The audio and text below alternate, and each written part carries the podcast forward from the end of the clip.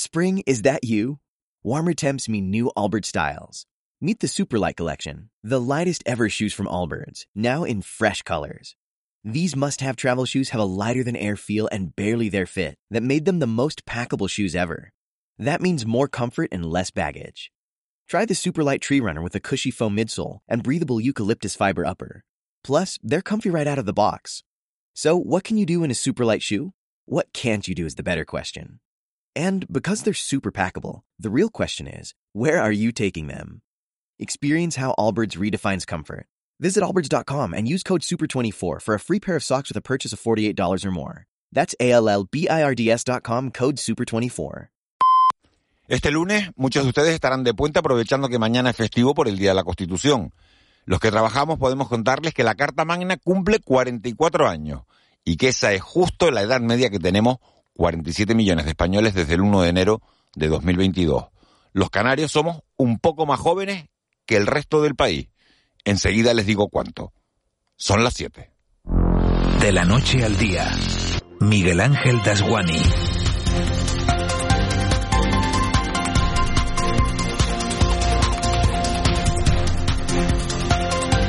¿Qué tal? Buenos días. Mientras en el Mundial de Fútbol de Qatar se van conociendo ya los equipos que pasan a los cuartos de final del torneo, entre ellos Argentina, Holanda, Francia e Inglaterra, y mientras en estas islas celebramos el liderato de segunda de la Unión Deportiva Las Palmas y el del ACB del Lenovo, 47 millones de españoles estamos encantados con los dos días festivos que hay esta semana. El primero mañana para conmemorar la aprobación de nuestra vigente Carta Magna. El segundo el jueves con motivo la Inmaculada Concepción. La Constitución fue aprobada por las Cortes Generales en sesiones plenarias del Congreso y el Senado, celebradas el 31 de octubre de 1978, pero no fue hasta el 6 de diciembre de ese mismo año cuando fue ratificada por el pueblo español en referéndum.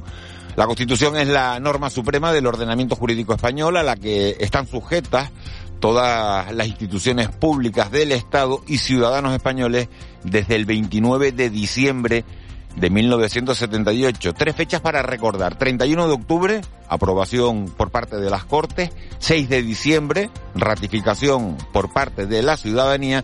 Y 19 de diciembre, entrada en vigor. Tres fechas que delatan una edad, 44 años. La anécdota no es que la celebración llegue con los principales partidos muy crispados, la oposición haciendo cuentas o con ciudadanos usando cuchillos de plástico en el brindis navideño, sino que esos 44 años coinciden con la media de edad que tenemos en España y que casualmente se sitúa por primera vez desde el 1 de enero de 2022 en los 44,1 años. La buena noticia para nosotros es que entre los más jóvenes del país estamos los canarios con una media de 43,5. Somos seis meses más jóvenes que en el resto del estado. Y otro dato para el anecdotario, tinerfeños, palmeros, gomeros y herreños con una media de 43,9 son ocho meses mayores que Gran Canarios, conejeros, majoreros, que tienen recién estrenada esa media de 43. El INE, el Instituto Nacional de Estadística, decía hace unos días que Canarias junto a Andalucía y Murcia es la autonomía donde peor se vive. Con este nuevo dato sobre la mesa, el de que somos los más jóvenes del Estado, uno se pregunta si lo de la calidad de vida es un dato objetivo o a lo mejor resulta que es un poquito de envidia. De la noche al día, Miguel Ángel Dasguani. 7 y 3. Vamos con los titulares que marcan la crónica de este lunes 5 de diciembre. Caja 7 te ofrece los titulares del día. Consiguen captar otro gran bólido frente a la costa norte de Tenerife. Ocurrió sobre las 4 de la madrugada de este domingo frente a la costa norte de Tenerife, según ha informado la Red Española de Investigación sobre Bólidos y Meteoritos. En lo que supone el tercer incidente de este tipo registrado esta semana en Canarias, recordemos en la tarde del pasado miércoles el paso de un bólido sobre Gran Canaria que provocó un enorme estruendo en la isla y en la madrugada del jueves fue grabado otro doble sobre el cielo de Lanzarote. Y la Constitución española pide cambios en su 44 aniversario. Mañana martes 6 de diciembre, día de la Constitución española, vuelve a estar sobre la mesa su posible reforma. Hace 44 años que se aprobó la Carta Magna Española y desde entonces solo se ha cambiado en dos ocasiones. La primera, en 1992, para permitir que los ciudadanos comunitarios residentes en España pudieran presentarse a unas elecciones municipales y en 2011 la segunda, cuando Partido Popular y PSOE pactaron reformar el artículo 135 para consagrar el principio de estabilidad presupuestaria. Desde entonces no se ha aprobado ningún otro cambio, ni tan siquiera cambiar en el artículo 49 la palabra disminuido por discapacitado. Explica el profesor de Derecho Constitucional de la Universidad de La Laguna, Vicente Navarro.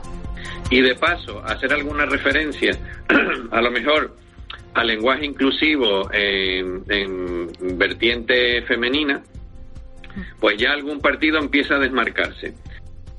Casi el 35% de los profesores y profesoras en España supera los 50 años. Y solo el 6,8% es menor a 30 años, situación que es incluso peor en Canarias, con un profesor joven por cada ocho mayores. José Ramón Barroso, secretario de la Federación de Enseñanza de Comisiones Obreras en Canarias, ha señalado que la OCDE cree que un sistema equilibrado tiene un maestro joven por cada dos mayores de 50 años el docente, tal como entra en educación, sale de educación. Un docente entra con equidad a la docencia y eh, entra en unas condiciones, unas condiciones de jornada eh, semanal laboral eh, determinada, con una jornada lectiva determinada, con una jornada con de horas complementarias determinada, que no cambia a lo largo de toda su vida laboral, se jubila exactamente igual, eh, eso es un factor que no lo hace atractivo, una profesión que, que, no se hace atractiva. En Lanzarote se considera un éxito la puesta en marcha de la ventanilla única empresarial. En su primer año de vida ha ayudado a nacer a unas 50 empresas, empresas de diferentes sectores, sobre todo de turismo y artesanía, se han creado este año a través de la ventanilla única empresarial de Lanzarote. La mayoría de estos nuevos empresarios destacan la facilidad en el sistema. Acudir a la ventanilla única de Lanzarote, ahorrar pasar por al menos tres administraciones. En menos de un día el proyecto está legalizado, según el técnico de este servicio, Adrián García. Y en unos 40 o 45 minutos eh, se puede realizar el alta en las tres administraciones. principalmente pasarían por una a una. Eh, la última a la que acceden es la, la Seguridad Social. Eh, tarda un poquito, pero suelen ser el trámite de alta de inicio de actividad suele ser el mismo día o incluso la mañana del día siguiente, dependiendo de la hora en la que realicen el alto. Y en Navidad se pide que por favor no dejen de donar sangre. Es la petición que se hace de nuevo desde el Instituto Canario de Hemodonación y Hemoterapia. Las fiestas son propicias a estar en familia, pero no a acudir a donar. Los responsables de comunicación del instituto, la responsable El Sabrito, recuerda que lo ideal es que la donación de sangre sea constante durante todo el año y no de forma puntual. La Navidad es muy complicada. Esta semana próxima tenemos muchos festivos, también son complicadas porque las donaciones de sangre, las necesidades hospitalarias son siempre las mismas. Tenemos que ser constantes. No, no vale con donar una sola vez porque tienes un amigo, un familiar o hay un llamamiento de urgencia. Los hombres pueden hacerlo cuatro veces al año y las mujeres tres.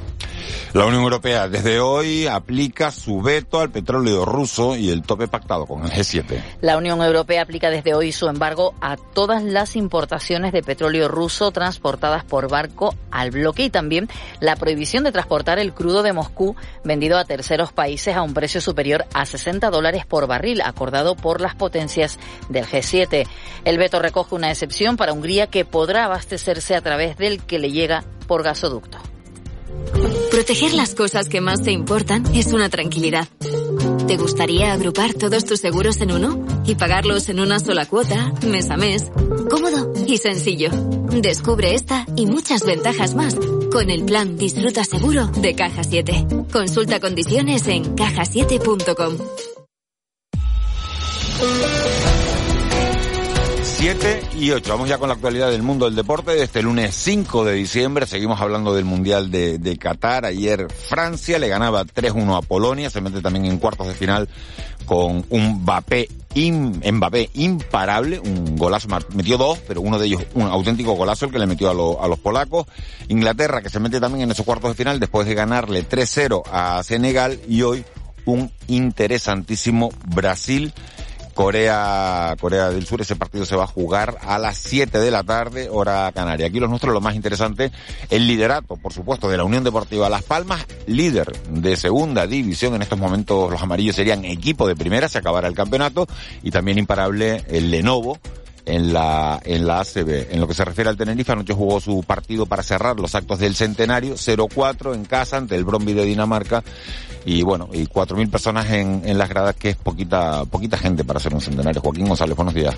Hola, buenos días Miguel Ángel. El fin de semana nos ha dejado el liderato de la Unión Deportiva Las Palmas en el fútbol de segunda división tras su victoria 0-1 en el Molinón. Un conjunto el amarillo que volverá a competir mañana en tierras asturianas, en esta ocasión visitando al Real Oviedo, ya que tenemos jornada intersemanal. El Club Deportivo Tenerife disputó ayer su partido del centenario al del Brondby danés, cayendo 0-4 y con unas gradas prácticamente vacías. Lo importante, eso sí, será pasado mañana miércoles, en el que los blanquiazules recibirán al segundo clasificado, el Deportivo Alavés, un Tenerife que con los resultados que se han dado en esta jornada se ha quedado únicamente a dos puntos de los puestos de descenso. En la segunda categoría de la Real Federación Española de Fútbol, nuestro representante, el Atlético Paso, caía 0-2 ante el Coria y cosechaba así su tercera derrota consecutiva. En la Liga F, la máxima categoría femenina, el Granadilla empataba a dos en el campo del Sevilla y en baloncesto, nueva victoria para el Canarias, que derrotaba por un contundente 97-73 al Fuenlabrada y continúa el líder en solitario de la Liga CBE con nueve victorias y una sola derrota. El Gran Canaria cae el sábado ante el Bilbao por 76-72 y es quinto con siete victorias y tres tropiezos. Regala vino, regala Navidad. En el gusto por el vino te lo ponemos fácil para que esta Navidad regales los mejores vinos. Adquiérelos en nuestra vinoteca en la calle San Sebastián 55 de Santa Cruz. Contamos con más de mil referencias de selectos vinos canarios, nacionales e internacionales, o en la tienda online con servicio a domicilio en 48 horas y sin coste en pedidos superiores a 50 euros. El gusto por el vino, la mayor vinoteca y tienda online de Canarias. Regala vino, regala Navidad.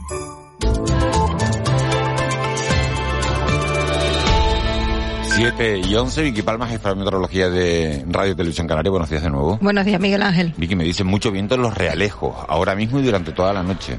Sí, hemos tenido una noche eh, pues con bastante viento, no de forma generalizada, siempre ocurre lo mismo y cuando tenemos vientos del suroeste en zonas de cumbre, hay parte del norte de la isla de Tenerife que sufre aceleraciones y hay tanto viento eh, casi en medianías y en costas como el que puede haber en, en, las cañadas del Teide y se ha notado esta pasada madrugada, no solo en Tenerife, también en, en otros puntos del archipiélago. Hemos tenido hasta las 6 de la mañana, con los datos que están disponibles, pues alguna racha que ya ha alcanzado los 112 kilómetros por hora en el Alto Igualero, eso es en Valle Hermoso, en la isla de La Gomera, 101 kilómetros por hora en la Suerte Alta, en el municipio de Gaete, en la isla de Gran Canaria, 99 en Izaña y varios registros superando los 70 kilómetros por hora en distintas zonas del norte de la isla de Tenerife, concentradas principalmente en, en los Realejos y en el Valle de la Orotava. Eh, hay alguna estación privada que incluso llega en los Realejos a los 100 kilómetros por hora de racha. Y bueno, sí que pensamos que a lo largo del día hoy, pues ese viento cada vez irá menos, tenderá a remitir. En zonas como el norte de Tenerife, pues eh, remitirá poco después de la salida del sol, cambia el régimen de brisa y esas rachas que bajan de cumbre, pues irán a menos. Y bueno, y vamos a tener un día de transición con nubes, con algún que otro chubasco de carácter residual. Lo hemos tenido esta madrugada en La Palma, en, algunas zonas del Hierro de La Gomera, por el oeste de la isla de Tenerife, también en zonas altas y más bien de la vertiente sur y suroeste en la isla de Gran Canaria, incluso en la isla de Lanzarote. Y hoy vamos a ver un poco de todo. Tendremos ratos de sol, se verán nubes, más en la cara sur y oeste, en las islas de mayor relieve que, que por el norte. Se verán también algunas nubes de tipo alto. Las temperaturas van a ser relativamente cálidas. Ayer sí que nos despertábamos con ambiente frío, hoy no. Hoy las temperaturas son notablemente más altas que en jornadas anteriores eh, y bueno, a mediodía tendremos alguna máxima de 25 o 26 grados y hay muy mal estado del mar en las costas abiertas al norte por presencia de mar de fondo que incluso puede superar los 4 metros de altura todavía en estas primeras horas de la mañana y en las vertientes este y sur de las islas por el viento fuerte que hemos tenido las últimas horas y el que puede haber todavía a lo largo de, de esta jornada, al menos durante la mañana y las olas superan los dos metros, así que hoy al acercarnos a la costa hay que tener precaución y bueno, ya mañana las condiciones meteorológicas pues tenderán a mejorar un poco, um, a ver si al final aparece la lluvia, aunque sea el miércoles, que parece que podríamos tener otra opción de, de precipitaciones el próximo miércoles, concentradas las importantes en las islas de mayor relieve. Mira, justo lo que está diciendo Vicky, nos escribe un oyente y dice, buenos días, la, la decepción de esta borrasca es que no llovió lo esperado, a ver si el miércoles llueve más. Pues sí, de hecho llovió más el sábado con una situación de, poco viento y todavía situación de norte sin, sin llegar la borrasca que, que con la borrasca en sí, pues eh, la tarde noche de ayer, porque realmente las precipitaciones importantes los modelos las marcaban en la tarde noche de ayer en estas primeras horas de la madrugada y ya hoy antes de mediodía pues tendría a remitir. También hay que pensar que se habló mucho de esas lluvias, eh, incluso algunos medios de comunicación pusieron temporal mítico el lunes, martes de la semana pasada y cuando hay que esperar ya sabemos que cuando estas situaciones se dan en las islas pues hay que esperar casi al último momento porque los modelos de predicción cambian mucho y eso es lo que ocurrió este fin de semana de lo que marcaba el modelo de lluvia del viernes para el domingo a lo que llegó a marcar el sábado pues la diferencia eran muchísimos litros de agua menos y al final se confirmó lo peor pues se han producido algunas precipitaciones pero no las que muchos pensaban por, por bueno porque también las redes sociales pues eh, habían hablado de muchísima agua cuando los que los profesionales pedían precaución. Sé que la Agencia Estatal de Meteorología emitió avisos, pero esos avisos eh, emitidos, mm, aunque los entendemos por cantidad de lluvia acumulada en una hora, simplemente lo que nos están hablando es de la posibilidad de, de lluvias fuertes, de chubascos fuertes que al final los hemos tenido en algunos puntos del archipiélago en la jornada de ayer. No que se acumulen los 20 litros en una hora, sino esa es la velocidad de caída de agua. Hay que, hay que entender un poco la diferencia entre la lluvia acumulada y, la intensidad de precipitaciones, que es lo que da ese aviso de lluvias acumuladas en, en una hora. Las tuvimos, no ha llovido lo que todo el mundo pensaba, pero también cuando nosotros decimos en una predicción que va a llover, no decimos nada más, el que el 70%, sabemos que hay un, más de un 70% de probabilidad de que haya precipitaciones. El problema es que no contamos que lo que pensamos cuando no especificamos ningún tipo de zona es que solo va a afectar a entre un 30 y un 60% del territorio y eso al final es poca lluvia repartida en las islas. Bueno, pues hay que esperar siempre la previsión y sobre todo esperar a los días más cercanos eh, para, para tener la previsión exacta porque esto hay que monitorizarlo cada, cada día prácticamente. Vicky Palma, muchas gracias. Te vemos en la tele 8 menos 5, 8 menos 10. Sí, más o menos. Buenos días. Hasta ahora, buenos días. 7 y 16 nos vamos de la previsión del tiempo hasta la sala operativa del 112. Ahí está Carmina Lorenzo. Carmina, buenos días. Hola, buenos días. ¿Cómo han transcurrido las últimas horas? Por un lado, tenemos que informar del vuelco lateral de un camión que se producía durante la noche en la TF1, justo a la salida del municipio de Santa Cruz de Tenerife, en donde resultó herido de carácter moderado un varón de 52 años que tuvo que ser trasladado en una ambulancia del Servicio de Urgencias Canario a un centro hospitalario. En cuanto a la alerta por viento que tenemos declarada en las islas de La Palma y Tenerife, pues nos han dejado pequeños incidentes como pueden ser eh, ramas de palmeras en la vía y caída de un árbol en la rotava, también eh, un tronco en la vía en La Matanza, igualmente sucede en Santa Úrsula, en Arona, en Tacoronte y en Los Realejos. Lo más destacado es sin duda en, en el día de hoy, en torno a las seis de la mañana aproximadamente, nos han alertado de un desprendimiento con caída de piedras a la calzada en la TF5, justo saliendo del túnel de Los Realejos en dirección a Santa Cruz de Tenerife. Están los servicios de emergencia ya trabajando en el lugar y pedimos precaución en la zona para la gente que circule por ese, por ese área. El desprendimiento es, eh, se ha producido a las 6 de la mañana en la zona, en la TF5 en la zona eh, a las 5.53 recibimos las primeras alertas en la TF5, justo saliendo del túnel de Los Realejos, dirección Santa Cruz de Tenerife. Bueno, pues máxima precaución a todos los, a todos los oyentes que circulen por esa zona o que se vayan a desplazar en, en los próximos minutos por ahí. Carmina Lorenzo, muchísimas gracias. Gracias a ustedes, buenos días. Buenos días, 7 y 17, nos vamos al contrapunto. El contrapunto. Ángeles Arencibia y Juan Manuel Betencur.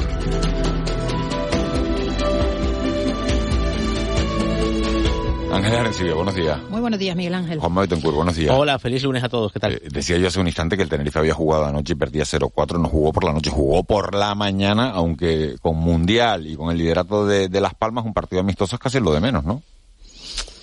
Es que era un partido como insulso, ¿no? La, así una celebración en ese sentido del centenario, pues bastante deslucida, ¿no? Ante un rival, el Bromby, que es un equipo, bueno, danés, que es verdad que está un poco en la historia del club, porque el Tenerife eliminó al Bromby en cuartos de final de la Copa de la UEFA, eh, fue su mayor logro europeo, pero ha sido una cosa que casi que mueve un poco la tristeza.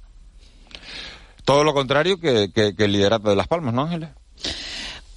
Bueno, el liderato de Las Palmas eh, es así, ¿no? Es el número uno ahora mismo, ¿no? El que lidera la, la Liga Segunda y ayer tuvo un, este fin de semana ha tenido un excelente resultado, ¿no? Pero a mí no me preguntes estas cosas, Miguel Ángel, porque tú sabes que a mí el fútbol es cosa de Juanma. Ah, sí. ah, no te pregunto. Sí, hombre, claro, No yo pregunto. festejo esto, pero no me preguntes un estas cosas porque yo no te... no vas a hablar del liderato de Las Palmas. No, dije, No no, estaba en Ah, plan pique, estaba en plan pique porque Ah, veía poca ah. fiesta, poca fiesta bueno, alrededor bueno, pues, del pues liderato la- de Las pues- Palmas. Pues ya la tienes. Pues muchas gracias.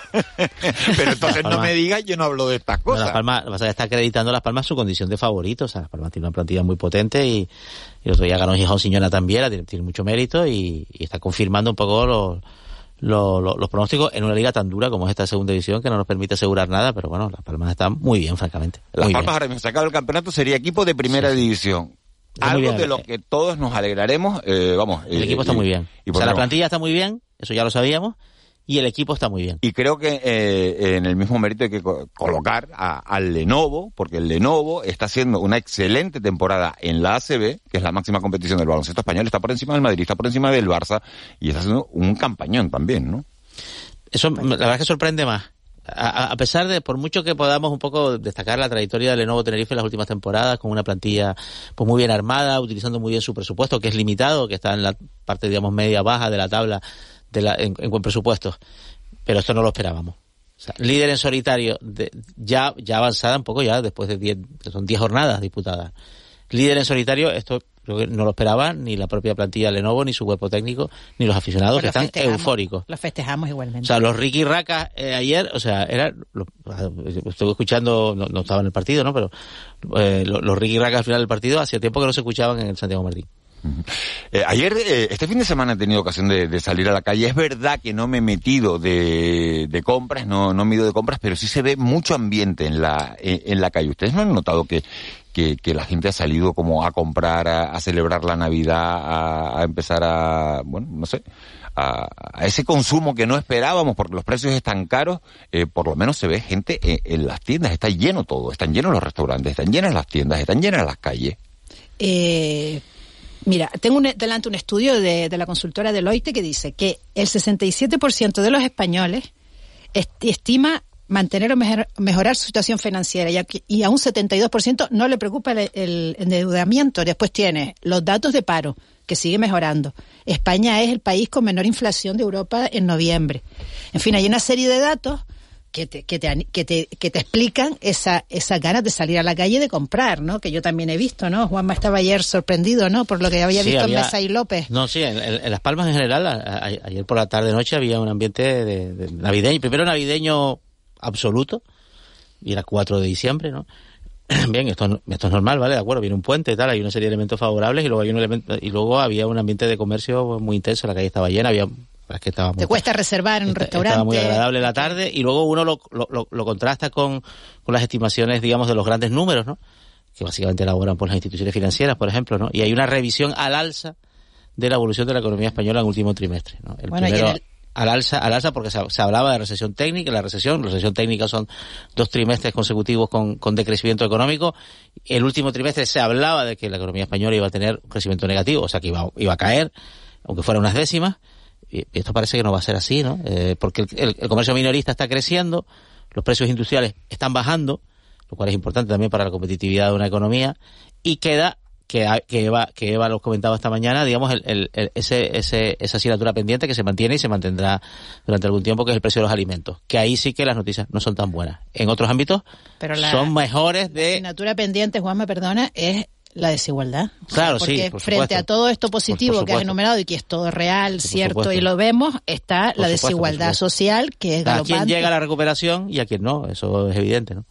Eso tiene que ver también un poco con las medidas que se implementan en el ámbito público, eh, cuáles, eh, bueno, si, si, si deben ser para toda la población o solo para los colectivos vulnerables, que eso es un gran debate político y económico. Bueno, sobre este asunto decir que eh, nos escriben los oyentes, dice, la gente está tirando de los micropréstamos, después vendrán lo- las llorinas o los, o los lloriqueos. Bueno, pues no lo sé, pero de momento lo que sí es verdad, lo que sí es una realidad palpable, es que la gente está saliendo a la calle, que se está respirando ambiente navideño y que... Y A que, esto que dice el oyente, los datos dicen que no, ¿eh?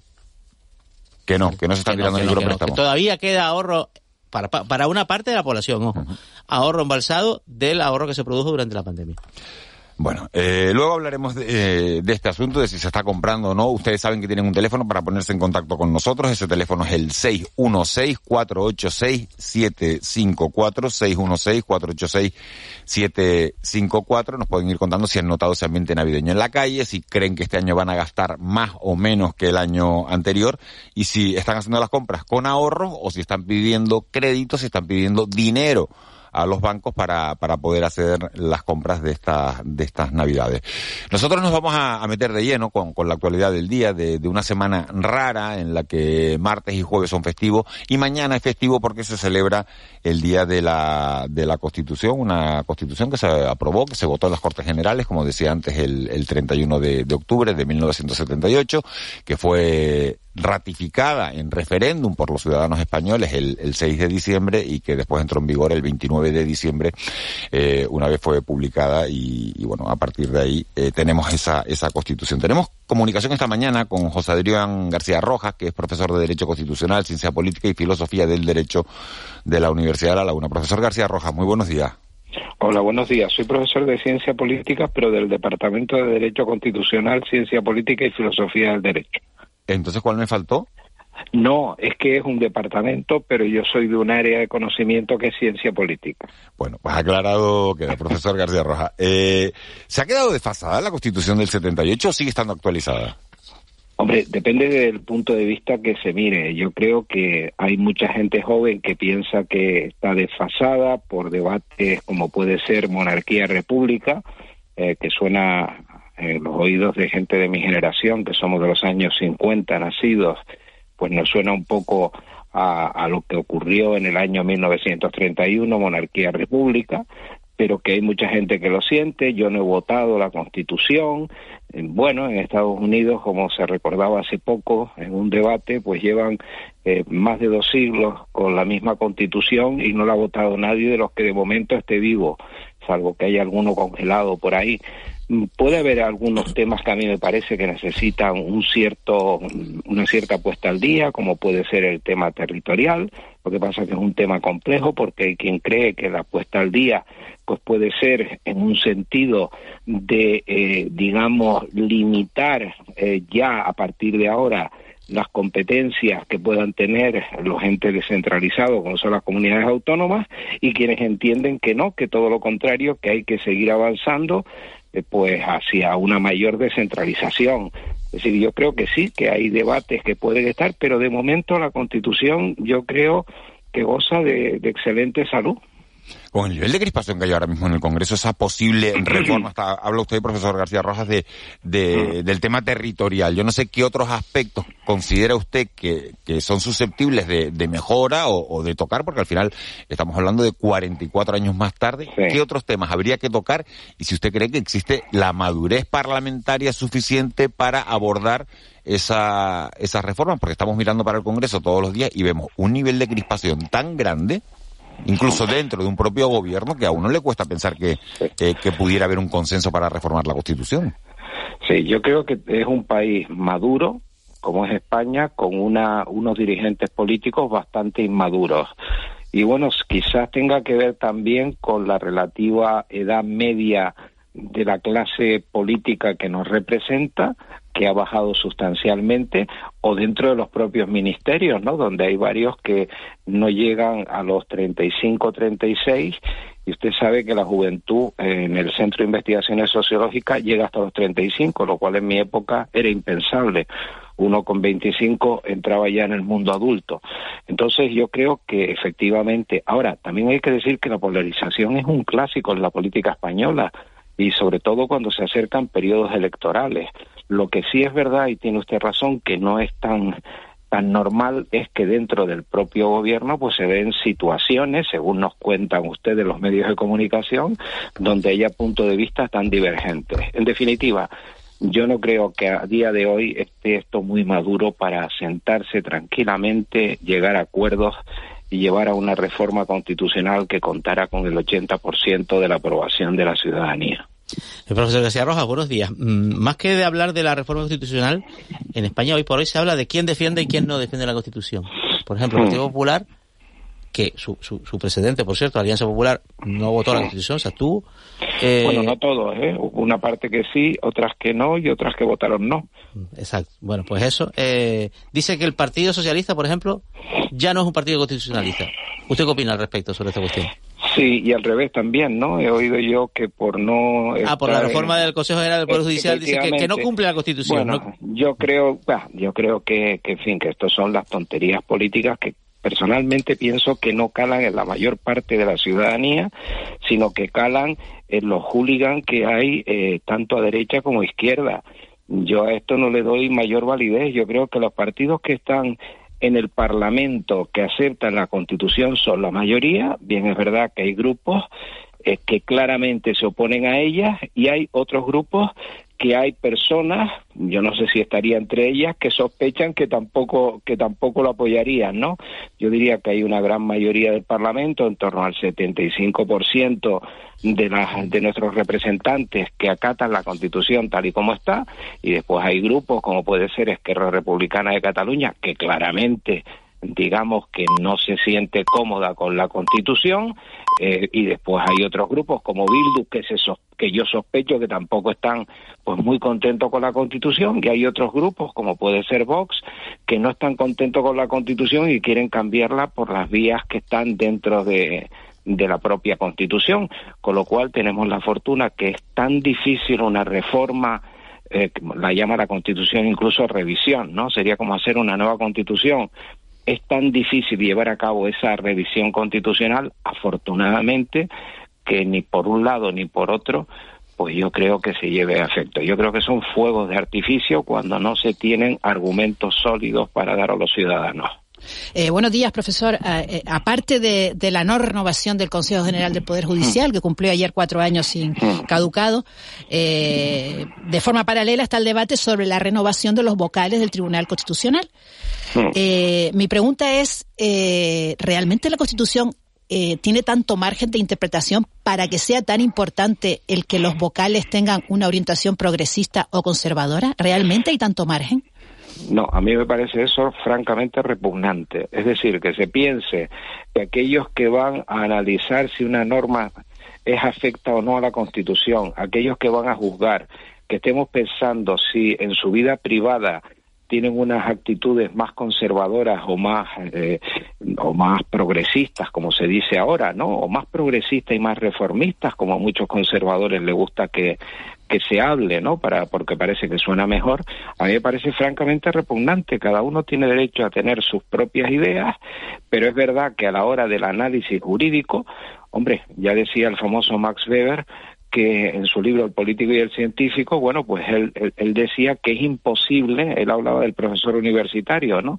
Quitarse, él decía el gabán de las ideas, ¿no? Pero que había que hacerlo cuando uno entraba en clase. Pues yo creo que lo mismo cuando alguien es elegido para el Tribunal Constitucional, en primer lugar, tiene que parecer que es honrado, ¿eh? no solamente ser honrado, sino parecerlo, ¿eh? ser imparcial y parecerlo, pero además, mm, yo creo que esto se garantizan con una serie de normas que tenemos, en algunas de las cuales habría que profundizar más, mm, y yo creo que, que, bueno, que lo que no puede ser es que estemos todo el día, si hay tres votos conservadores para acá, eh, dos votos progresistas para allá de los jueces en función de quién los ha elegido. Eso significa que el sistema como tal no funciona bien pero que pero tampoco ha funcionado bien o funcionaría bien si solamente los jueces corporativamente se eligieran a sí mismos. Así que yo la salida la veo difícil. Yo siempre he dicho que España es un país donde no hay independientes, aunque los pongan en las listas, ¿no? Siempre somos del Madrid, del Barcelona, del Tenerife, de la Unión Deportiva, eh, y esas son nuestras visiones del mundo, o somos de izquierda o somos de derecha no podemos ser buenos profesionales de izquierda, buenos profesionales de derecha, buenos jueces eh, conservadores, buenos jueces progresistas y ser simplemente al final jueces.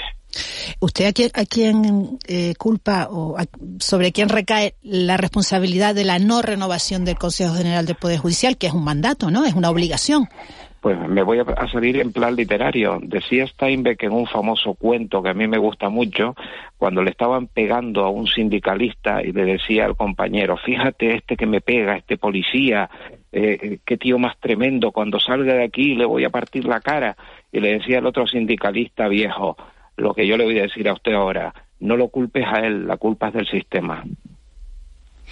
Profesor García Rojas, una última cuestión. La Constitución cumple 44 años. La media de edad en este país es 44,1 según los datos que hemos visto de, de línea. ¿Usted cree que, que, los jóvenes, que, que, la población en general de este país valora la Constitución que tenemos, que la conoce o que o habría que hacer un trabajo? Para nada. No, no creo que la conozcan ni los viejos ni los jóvenes. A lo mejor tampoco hace tanta falta, ¿eh? pero sí, hombre, se deberían tener unas pequeñas nociones de lo que dice el texto constitucional, porque ponerse a leer como una novela el texto constitucional, pues tampoco, pero sí tener unas pequeñas nociones. Y a mí me parece que la juventud, no solamente la constitución, sino la política en general, no entra dentro de su, de su ámbito de preferencias de la vida cotidiana. José Adrián García Rojas, profesor de Derecho Constitucional, muchísimas gracias por habernos atendido esta mañana. Vale, gracias a ustedes. Un abrazo. Siete y treinta y cuatro minutos. Queríamos hablar de, este asunto. Mañana se celebra el 44 aniversario de la Constitución, esa votación en referéndum de, de todos los ciudadanos españoles, y nos parecía que era importante hablar con un, con un experto en derecho constitucional. Vamos a abordar otro asunto, porque fíjense, llega una, una semana de puente, estábamos hablando, hemos hecho balance en días atrás de, de lo bien que se ha comportado el turismo, de lo bien que se está comportando el turismo de sol y playa durante los meses de verano, de lo bien que se ha comportado en este inicio de la, de la temporada de invierno. Y hay otro sector dentro de, del sector turístico que, bueno, pues que está trayendo cada vez más visitantes. También eh, provoca muchas reservas dentro del turismo local. Es la Asociación Canaria de Turismo Rural. Pedro Carreño es el presidente de, Acantur, de esa asociación. Señor Carreño, muy buenos días. Eh, buenos días eh, y a toda la audiencia, por supuesto.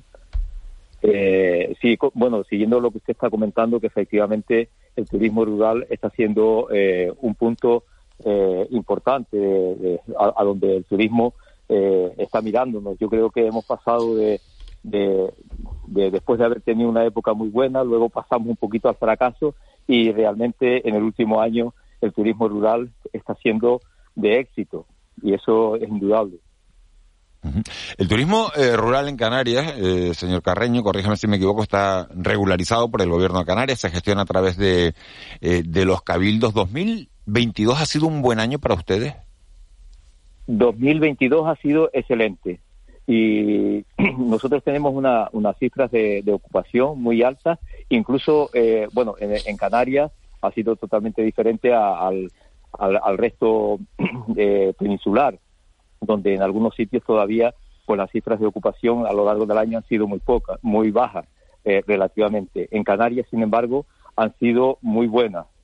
había que esperar el año para, para ver la evolución, pero ciertamente podemos estar hablando de unas cifras bastante altas. De hecho, en este puente que estamos, que estamos teniendo ahora, eh, pues estamos prácticamente al 100%. Eh, si no tenemos el 100% es porque siempre que se marcha una gente vienen otros, eh, pues eso eh, son índices, pero realmente estamos, estamos de enhorabuena. Y realmente lo, la, la normativa, ya que usted dijo que lo, eh, es el gobierno de Canarias el que regula, el competente para regular y eh, el turismo rural. Los cabildos eh, tienen la delegación para dar la, el, último, digamos, la autorización, pero realmente quien lo regula es una norma de, del gobierno de Canarias. Sobre este asunto he estado, he estado leyendo, señor Carreño, que bueno que, el turismo rural, bueno, pues tiene ciertas diferencias con lo que son las, las, viviendas vacacionales y que los dueños de las casas rurales eh, se están enfrentando por esa, por esa competencia, eh, en ocasiones desleal, según ellos, porque hay viviendas vacacionales que se ofertan como casas rurales. ¿Esto es así? ¿Existe este enfrentamiento? ¿Cómo se puede solucionar? Vamos, mm, no podemos hablar tampoco de enfrentamiento así fuerte, potente, pero sí es que hay una eh, diferencia que, siempre hemos creído que había que solucionarlo. Primero, cuando se, se inició el turismo rural, tampoco habían viviendas vacacionales. Esto se ha ido incorporando poco a poco, ¿no? Entonces, en un momento dado, pues sí, eh, convivimos en el mismo nicho eh, el turismo vacacional y el turismo eh, y el turismo rural. ¿Qué trae el turismo rural que no trae el turismo vacacional? Pues el turismo rural es, eh, es patrimonio, es conservación de, de valores del, del, medio rural, es contribuir extraordinariamente a que se mantenga la población fija en ese, en ese medio, es em, ofrecer ese espacio singular y extraordinario de paisaje, de paz y de tranquilidad.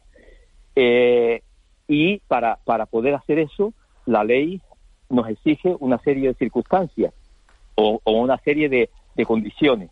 Eh, entre ellos, nuestras viviendas tienen que tener una antigüedad, tienen que tener, eh, estar o dentro de ser bienes de interés cultural o estar dentro de los catálogos de, de patrimonio, etcétera, etcétera. Y realmente el turismo vacacional, pues no se le exige mucho y no es necesario eh, viviendas de, que, mantengan esa diferencia, o sea, que tengan valor patrimonial, sino, mm, como decía uno, con que vayas a, al cabildo y presentes la, la cédula de habitabilidad, ya con eso es suficiente. Y ellos tienen, mm, yo no quiero entrar en, porque al fin y al cabo todo el mundo tiene que tiene derecho a, a, hacer el negocio que le permite. Pero sí desde el gobierno se debería seguir manteniendo el turismo rural en el medio rural y el turismo vacacional en el medio, eh, en, el suelo turístico, para eh, evitar esa competencia y para evitar algo tan grave como es la destrucción del medio ambiente en aras de hacer muchas viviendas eh, vacacionales, que eso, eso es un daño que quizás no, no, nos damos cuenta, pero es una realidad. Canarias está vamos, tiene eh, más cifras de, viviendas eh, eh, vacacionales que otros lugares. Y si nos encontramos en Fuerteventura, en Fuerteventura vemos cómo han destruido toda la zona de, por debajo de Villaverde, haciendo lo que es una, nueva población ahí, cargándose valores patrimoniales, cargándose paisajes, etcétera, etcétera, todo ofreciéndolo como vivienda vacacional. Y eso creo que sí es un daño. Pero eh, nosotros no queremos, sé que ellos son conscientes de eso, nosotros no queremos, mm, sino simplemente que en algún momento quizás el gobierno debería mm, hacer una norma que mm, eh, permita que solo en, estos espacios extraordinarios como es el, como lo que decía el medio rural, los pueblos, etcétera, etcétera, pues que no convivan eh, estos, estos dos modelos. Sí, eh, señor Carreño, buenos días. Eh, dos preguntas en una por mi parte. Eh, ¿Cuántas camas supone el turismo rural en Canarias? Y la segunda es, ¿de quién es la propiedad? ¿Son ciudadanos privados, pequeñas propiedades o, empresas? El número de camas son unas 1.200 camas en toda Canarias aproximadamente. Y, y en, en general, mayoritariamente, son pequeños propietarios que tenían la casa de sus abuelos, que tenían la casa de, de, su familia y que la han restaurado, la han conservado y eso mayoritariamente, si vamos a todas y cada una de las islas, vemos incluso con qué mimo y con qué acierto, pues las han restaurado con todos los detalles, etcétera, etcétera, y, eh, y son exclusivamente, mm, mayoritariamente, eh, personas, eh, eso, que han cogido el bien de su familia y lo han puesto en valor y lo, han, y lo están vendiendo como turismo eh, rural, cumpliendo la normativa que decíamos antes.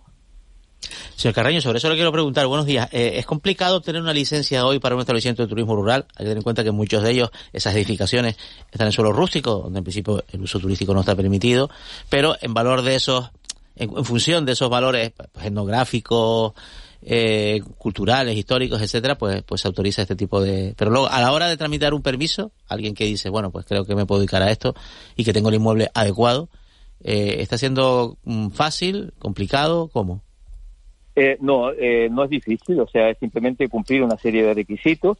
El primero es que la casa tenga valores eh, dignos de conservar o que esté dentro, lo que decía antes, que sea esté contemplado, sea bien de interés cultural o dentro del catálogo de, de protección con todo, con los planos que tienes que, tener, la, la, una serie de, de, de condicionantes que te exigen, tú vas al cabildo y el cabildo te, te, hace una inspección y si está todo ok, inmediatamente te dan la, la, licencia. Pero yo como lo he hecho, le aseguro, y antes era muchísimo más engorroso, ¿no? O sea, eh, eh, diré que no, que no es que no es difícil, es fácil. Lo que pasa que, eh, perdón que vuelvo otra vez a nombrar la casa vacacional, no le exigen todo lo que nos exigen a nosotros y eh, yo veo, sé, por ejemplo, en, en aquí en eh, donde yo vivo, o sea, a lo mejor un, bloque de cuatro o cinco plantas, eh, pues nos encontramos que incrustada dentro de, de, ese bloque, sin, sin mucho criterio ni nada, pues ahí eh, conviviendo con el suelo residencial, pues ahí tenemos casas vacacionales, etcétera, etcétera. Pero realmente el obtener una licencia para turismo rural no es difícil. Un poco más, digamos, eh, trabajosa, un poco más eh, engorrosa que la, de, que la vacacional. Eh, señor Carreño, una última cuestión antes, antes de irnos con, con brevedad. Eh, viene Santa Claus, vienen los Reyes Magos, usted es el presidente de la Asociación Canaria de Turismo Rural, un deseo para el 2023. Concreto, que diga, esto nos, esto nos hace falta. Mm, paz, que acabe las guerras. Yo creo que eh, en este momento es, lo, si vemos el panorama, es lo que yo pediría de verdad, de corazón, porque además yo creo... Yo le preguntaba para su sector. Eh, ah, para mi, sector. sí, sí, sí, no, hombre, claro, sí, la paz mundial, todos, claro. Pues yo le preguntaba para su sector, señor Carreño. Vale, pues aparte de aparte de eso, de unirnos a, al, al, deseo mundial, pues nosotros eh, simplemente em, que sigamos como, como este año. Simplemente. O sea, nada, pues están encantados. Pues perfecto. Oye, ojalá todo el mundo pudiera hacer eso. Pedro Carreño, presidente de la Asociación Canaria de Turismo Rural, muchísimas gracias por habernos atendido esta mañana. Gracias a usted y buenos días. Buenos días. 7.45, 8 menos cuarto. Hay gente que está feliz con lo que tiene, con lo cual eso es una buena noticia, un buen síntoma para, en este caso, para, para el turismo, para el turismo rural en Canarias. No están tan contentos nuestro, nuestros siguientes protagonistas. Vamos a hablar con Oliver Martín Betancor, que es el presidente del comité de empresa de, eh, de UGT, trabajadores de la empresa Closer Logistics, subcontratada por Uber Eats para servicios de, de reparto de esas comidas a domicilio que pedimos todos cuando, cuando estamos comodones, cuando no queremos salir de casa o cuando no podemos por cualquier circunstancia salir de casa y queremos y queremos bueno pues pedir eh, comida a domicilio, bueno pues aseguran estos trabajadores que se está incumpliendo la normativa de la ley de riders que se aprobó hace, hace poco y han convocado una huelga precisamente para estos días de puente. La huelga empieza hoy y va a durar hoy, mañana y pasado, 5, 6 y 7 de, de diciembre. Señor Martín Betancor, muy buenos días. Hola, muy buenos días. ¿Qué reclaman ustedes? ¿Por qué esta huelga? Lo que nosotros venimos eh, reclamando es que se respete el convenio colectivo de mensajería. La empresa no, no nos paga el kilometraje, nos obliga a poner el vehículo, nos obliga a poner líneas telefónicas, teléfonos móviles, los equipos de protección individual de cada trabajador. Eso es lo que venimos reclamando ya desde hace mucho tiempo. ¿Cómo es el contrato típico, el contrato tipo de, de un rider? Es decir, yo mañana me quiero hacer rider y cuáles son las condiciones. Vale, después de la, de la ley Rider, el contrato que se nos ha hecho a todos los trabajadores ha sido indefinido. Si es cierto que ese contrato pues los hay de, diferentes horas, aunque esas horas, pues, bueno, el contrato a lo mejor te dice que es de 38 horas, pero te tienen haciendo 40 horas o incluso más y ni te devuelven esas horas y, y tampoco te las abonan. A ver, sueldo, pero para, para que los oyentes nos situemos, sueldo tipo de, de un rider que trabaja esas 38 40 horas. Salario mínimo interprofesional y poniendo nosotros todos. Todo es poner el vehículo, la bicicleta, la moto, el patinete, ¿se paga igual? Si, si pongo una moto que si pongo un patinete, ¿me pagan lo mismo? No, según convenio nos tienen que pagar eh, 0,25 por cada kilómetro recorrido. También eh, costeamos nosotros el mantenimiento del vehículo. Eh, las gasolinas nos dan un importe, pero es insuficiente. Incluso tenemos que, poner dinero de nuestro bolsillo para seguir trabajando los últimos días del mes. ¿Cuántos riders hay en Canarias? Pues riders hay bastantes. Eh, entre las dos plataformas pues pueden superar perfectamente los 2.000 los 2000 riders. ¿Y cuántos están llamados a la huelga? Pues en nuestro caso vamos eh, la flota subcontratada por parte de Uber Eats, que estamos seremos unos unos 60 repartidores aproximadamente. 60 de 2000. Sí. En principio esta huelga está convocada por parte de, de la flota subcontratada, sí que se ha animado al resto de compañeras compañeros de plataforma como es lo de los de Globo pero en principio está convocada por nosotros nada más. Claro, lo que pasa es que la presión es poca, ¿no? Con 60 de, de 2000 es complicado Exacto. presionar, ¿no? Exacto, es que nos encontramos en una situación difícil porque, eh, bueno, eh, tenemos, la mayoría son autónomos, son falsos autónomos, ¿no? Lo que considera el gobierno. Y luego, pues, estamos nosotros, lo- la flota subcontratada, que cada día, pues, somos más. Éramos 100 al principio de la ley Rider y al día de hoy, pues, estamos en 50. Pero bu- buenos días, me quedo, me quedo con, con la duda, señor, eh, eh, señor Martín, con respecto a si, si la entrada en vigor de la ley ha supuesto un avance en el reconocimiento de los derechos laborales mínimos para estos trabajadores, sí o no, porque el escenario que usted nos dibuja es pues muy similar a aquel que motivó pues las protestas, las quejas, las reflexiones y al final la aprobación de una ley que prendía un poco, bueno, mm, no digo, no digo, no digo eliminar, porque eso no está claro que no, pero mitigar la precariedad de este sector. Efectivamente, esta ley fue anunciada por a bombo y platillo por, por la ministra de Trabajo y, y al final pues ha sido un fracaso. Estas plataformas siguen haciendo lo que les da la gana. Eh, es más, nos vamos a la calle porque Uber Eats retó a la ministra de Trabajo diciéndole que van a incumplir la ley Raider. Ese es el motivo por los que esta empresa quiere hacer un ERE ahora también. Eh, señor Martín, buenos días. ¿Y por qué eh, eh, incumplen? ¿Porque les sale más barato incumplir quizás que, que cumplir? ¿O, o por qué? Efectivamente, a este tipo de empresas le sigue saliendo más barato no pagar la seguridad social de los trabajadores y que el trabajador siga poniendo todo, siga poniendo su vehículo, siga costeando el mantenimiento, siga costeando la gasolina. Y eh, 60 trabajadores van a la huelga de, usted ha dicho, de, de, de unos 2.000 aproximadamente. ¿Y por qué razón? Porque la- los otros trabajadores tienen mejores condiciones, porque no no pueden ni siquiera hacer la huelga y renunciar, pues, al, al- a lo que supone hacer huelga para un para un trabajador. ¿Por qué? El resto de trabajadores están son autónomos, ¿no? Si, si acuden a la huelga ese día no lo cobran. Aunque la verdad que, a ver, la situación, para mí el ser autónomo no tiene sentido, porque no tienes vacaciones, no libras, mm, estás todo el día en la calle, entonces no sé, no, Señor Martín, ayer, No. ayer- ayer- pedí un, un- un, bueno, un almuerzo de estos de, de estos establecimientos, no hace falta decir cuál.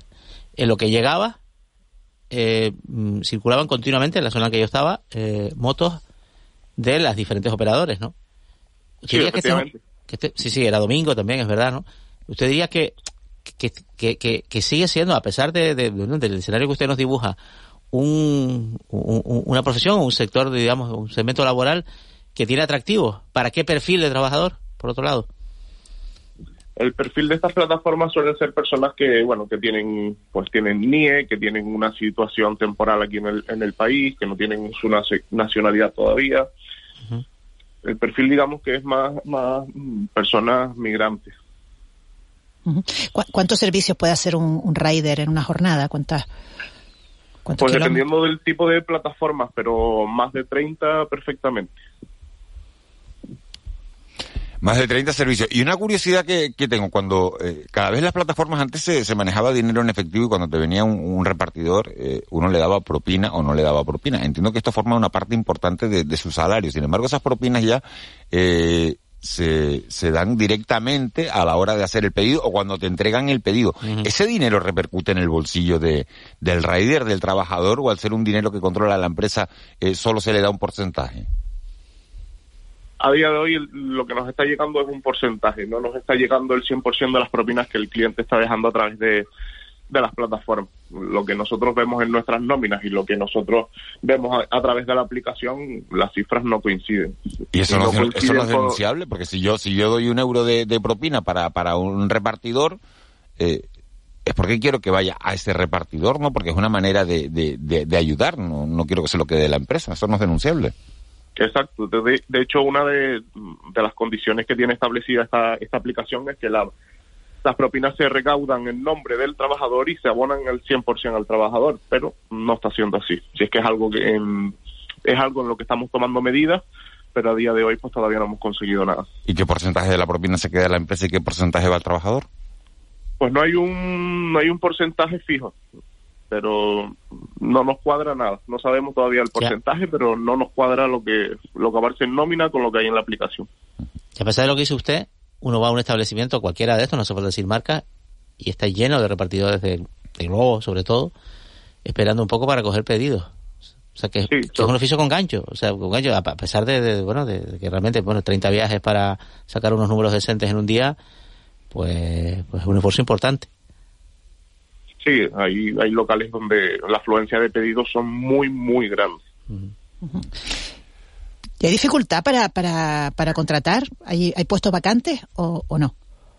En la modalidad de, de flotas, ¿no? De, personal contratado, pues lamentablemente, a pesar de que hay una ley vigente, eh, parece que estamos, estamos en su fin, ¿no? Eh, cada día somos menos, eh, las subcontratas están desapareciendo, se están haciendo ERE, entonces, ¿hay facilidad para trabajar? Sí, pero lamentablemente como autónomo. Oliver Martín, muchísimas gracias por, por habernos contado esta, esta realidad, esta dura realidad de, de un colectivo de, de trabajadores.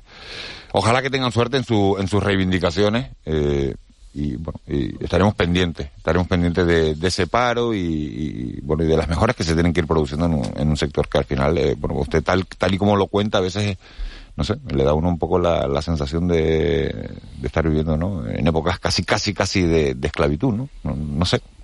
Exacto. En fin, habrá que ir, que ir mejorando. Oliver Martín, muchísimas gracias por habernos atendido esta mañana. Gracias a ustedes. 7.55, 8 menos 5. Regala vino, regala Navidad.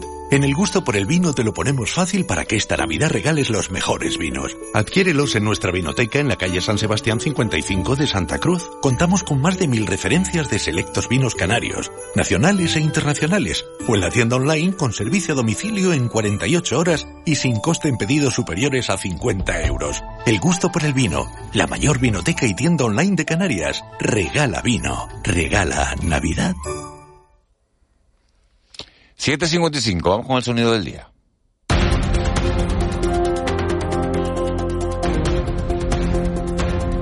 Ángel Jarencibia.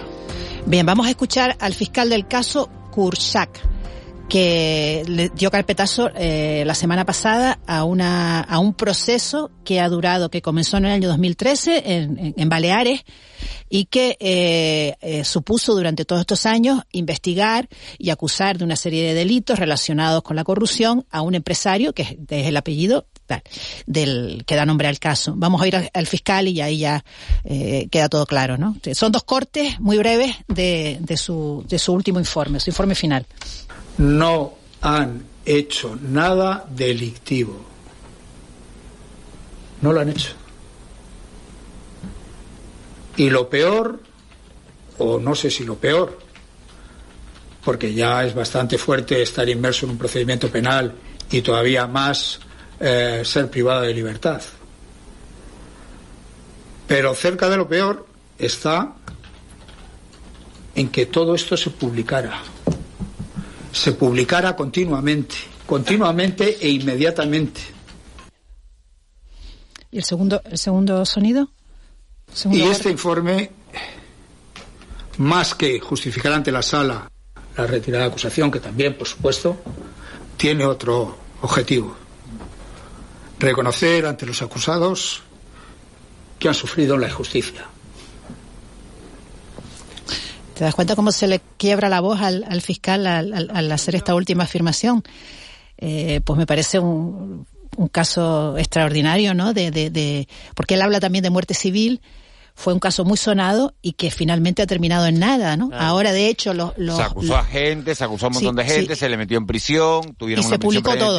se publicó todo. De forma inmediata. Las acusaciones que salen en portada, cuando son archivadas, salen en... en y era suelto. falso, era falso. Todo era falso y por eso al fiscal al final se le quiebra la voz a mí realmente me, nunca había escuchado nada igual ¿Cómo Betancourt?